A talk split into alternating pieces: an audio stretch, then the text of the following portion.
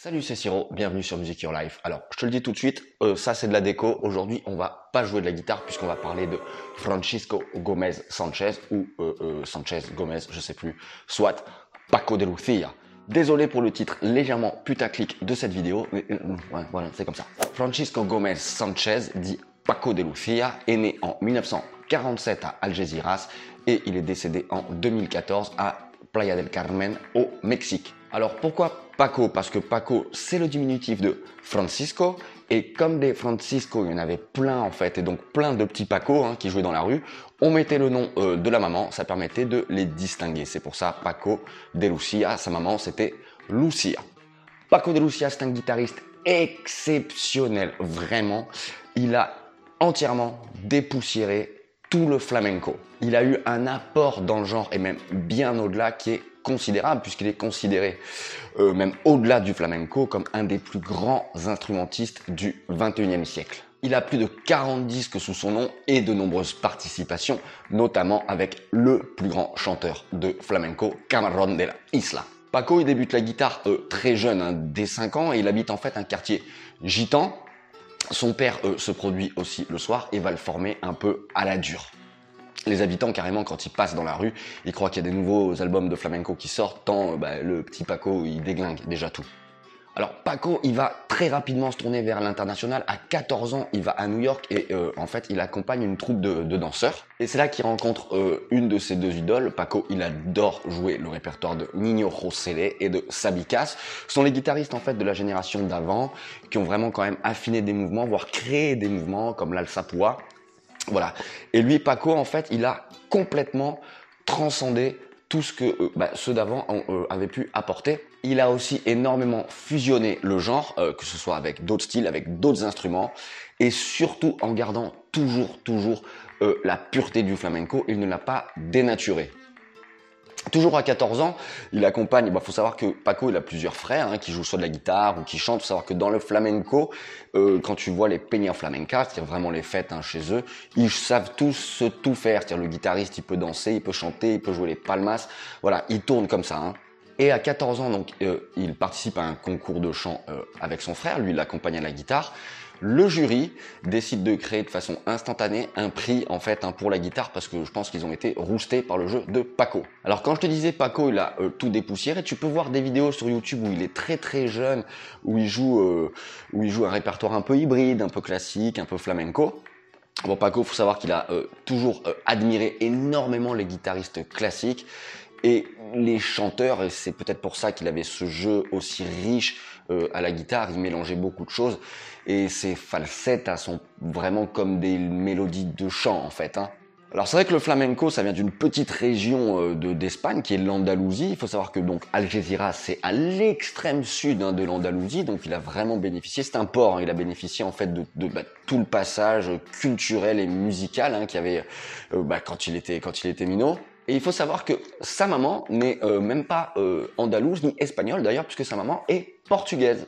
Alors lors de ce voyage à New York, lorsqu'il accompagne la troupe de danse, lorsqu'il a 14 ans, il rencontre Sabicas et ça a été une grosse tarte, puisque il lui a dit « c'est bien de faire le répertoire de Niño Josele, mais c'est mieux si tu fais ton propre répertoire ». Et ça, je pense que c'est un des meilleurs conseils qu'on puisse avoir dans la musique, c'est-à-dire on a tous besoin de se nourrir de plein de choses, plein de plans, de répertoires. On va jouer les plans, les morceaux des artistes qu'on aime, mais c'est encore mieux si on peut intégrer tout ça, se l'approprier et développer sa propre musique. Ça, c'est vraiment un des meilleurs conseils possibles qu'on puisse avoir en musique. Il y a quantité, j'ai plein d'artistes qui vont conseiller ça hein, d'ailleurs. Donc on l'a dit, Paco, c'est énormément d'albums. Il a eu une période très prolifique. Il enregistre des albums depuis 1961. Et alors c'est marrant parce qu'on voit aussi l'avancée technologique de l'époque, c'est-à-dire les premiers enregistrements de flamenco, ils saturent, c'est vraiment enregistré, on dirait à l'arrache. Et puis en 1976, il sort Almoraima, qui est un super album. Le morceau titre Almoraima, c'est une superbe bouleria que je te conseille hein, vraiment d'écouter. Par exemple, celle-là, elle m'a vraiment aidé à comprendre la bouleria. Et c'est-à-dire que ça bénéficie aussi de toutes les avancées technologiques. C'est la première fois qu'un guitariste de flamenco superposait comme ça des pistes de guitare. Il y mélange la basse, il y mélange le oud. Le oud, c'est le luth oriental. Et il rejoue des mélodies, des falsettas, comme on composerait un morceau plus pop, c'est-à-dire avec des couplets, des refrains, voilà. Il essaie de structurer un petit peu plus tout ça. C'est quelque chose qui est assez nouveau, ça, dans le flamenco, et ça fonctionne donc aussi avec les avancées technologiques de l'époque. Tu as plusieurs documentaires très intéressants hein, sur Paco de Lucia. Tu as Light and Shade, tu as Francisco Gomez Sanchez, et tu as deux documentaires sur Netflix, enfin un documentaire et une série, plus un film sur Camarón. Et en fait, les séries sur Netflix sont sur Camarón, mais tu vois aussi vachement Paco à l'intérieur, ou d'autres très grands guitaristes hein, comme Tomatito ou Vicente Amigo. Il faut savoir qu'en fait on joue tous aujourd'hui le flamenco plus ou moins à la Paco, c'est-à-dire qu'il a vraiment tout dépoussiéré, et il a une précision, une main droite qui est hors pair, une main gauche c'est pareil, il fait ce qu'il veut, il va où il veut, il a mélangé ça avec des harmonies aussi jazz et musique assimilée, il a mélangé ça avec des musiques d'Amérique du Sud, des instruments d'Amérique du Sud, comme le cajon par exemple.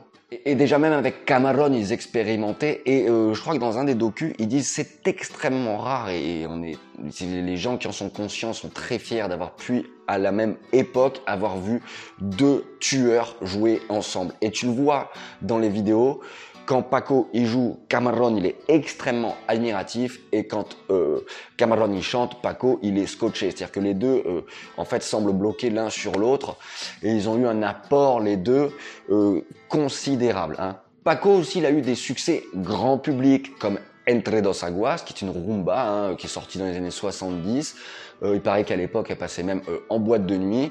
Donc voilà, là il y a apporté de la basse, il y a apporté, il y a des percus aussi, je crois qu'il y a des bongos dans celle-là.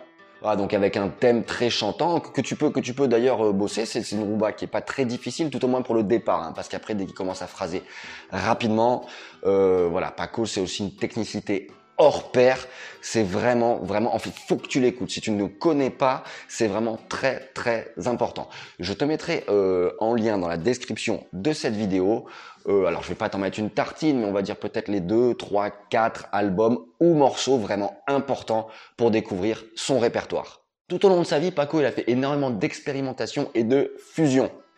Il y a eu aussi par exemple Friday Night Live in San Francisco avec Al Di Meola et John McLaughlin, qui a été un succès énorme, notamment grâce au morceau Mediterranean Sundance, qui couple avec, je crois de tête, soit Entre Dos Aguas, dont je te parlais tout à l'heure, ou Rio Ancho, qui est une autre rumba de Paco, hein, qui est très connue. Même si cet album est très connu, hein, vraiment sur la scène internationale, c'est pas ce que moi je préfère de Paco.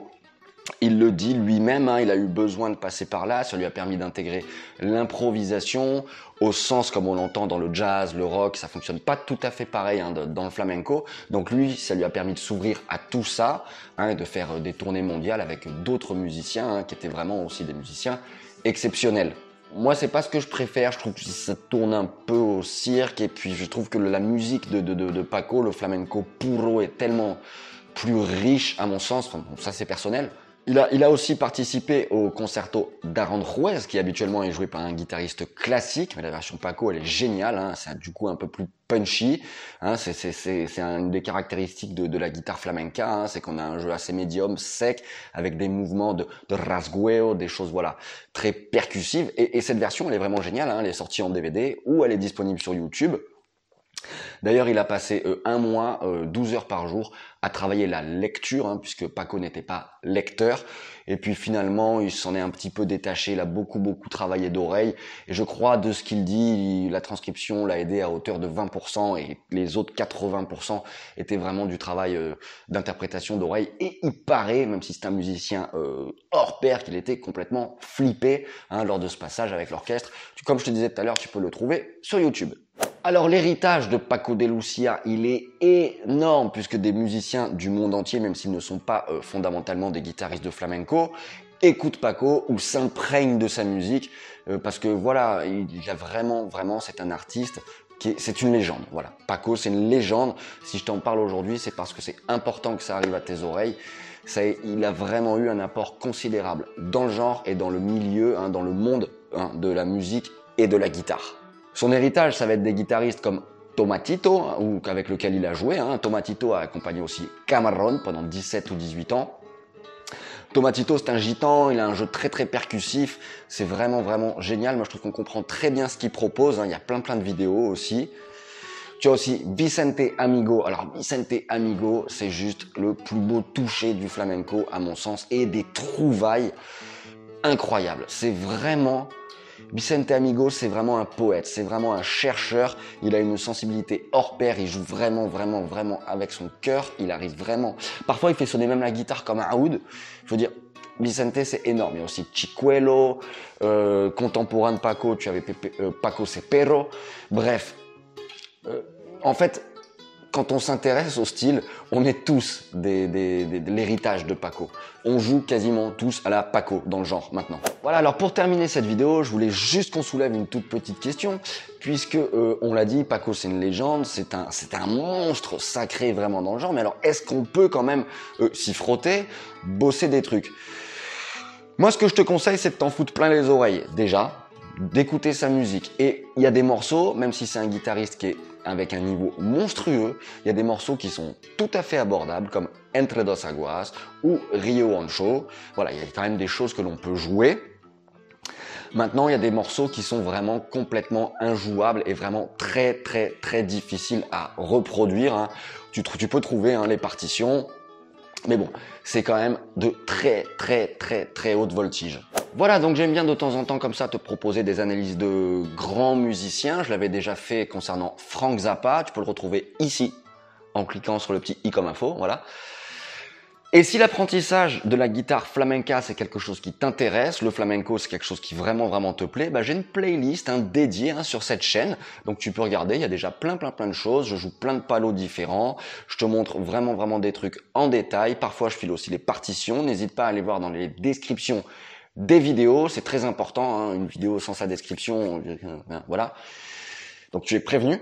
Et si tu veux aller encore plus loin, tu peux retrouver une formation complète dédiée intégralement à l'apprentissage de la guitare flamenca. Ça, c'est dans l'onglet formation de mon site musicyourlife.net. Enfin, pour que ce soit plus pratique, tu peux le retrouver ici, hop, en cliquant sur le petit i comme info. Voilà, formation guitare flamenca. Quant à moi, je te conseille vraiment d'écouter Paco de Lucia et je te dis à très vite sur Music Your Life. Ciao!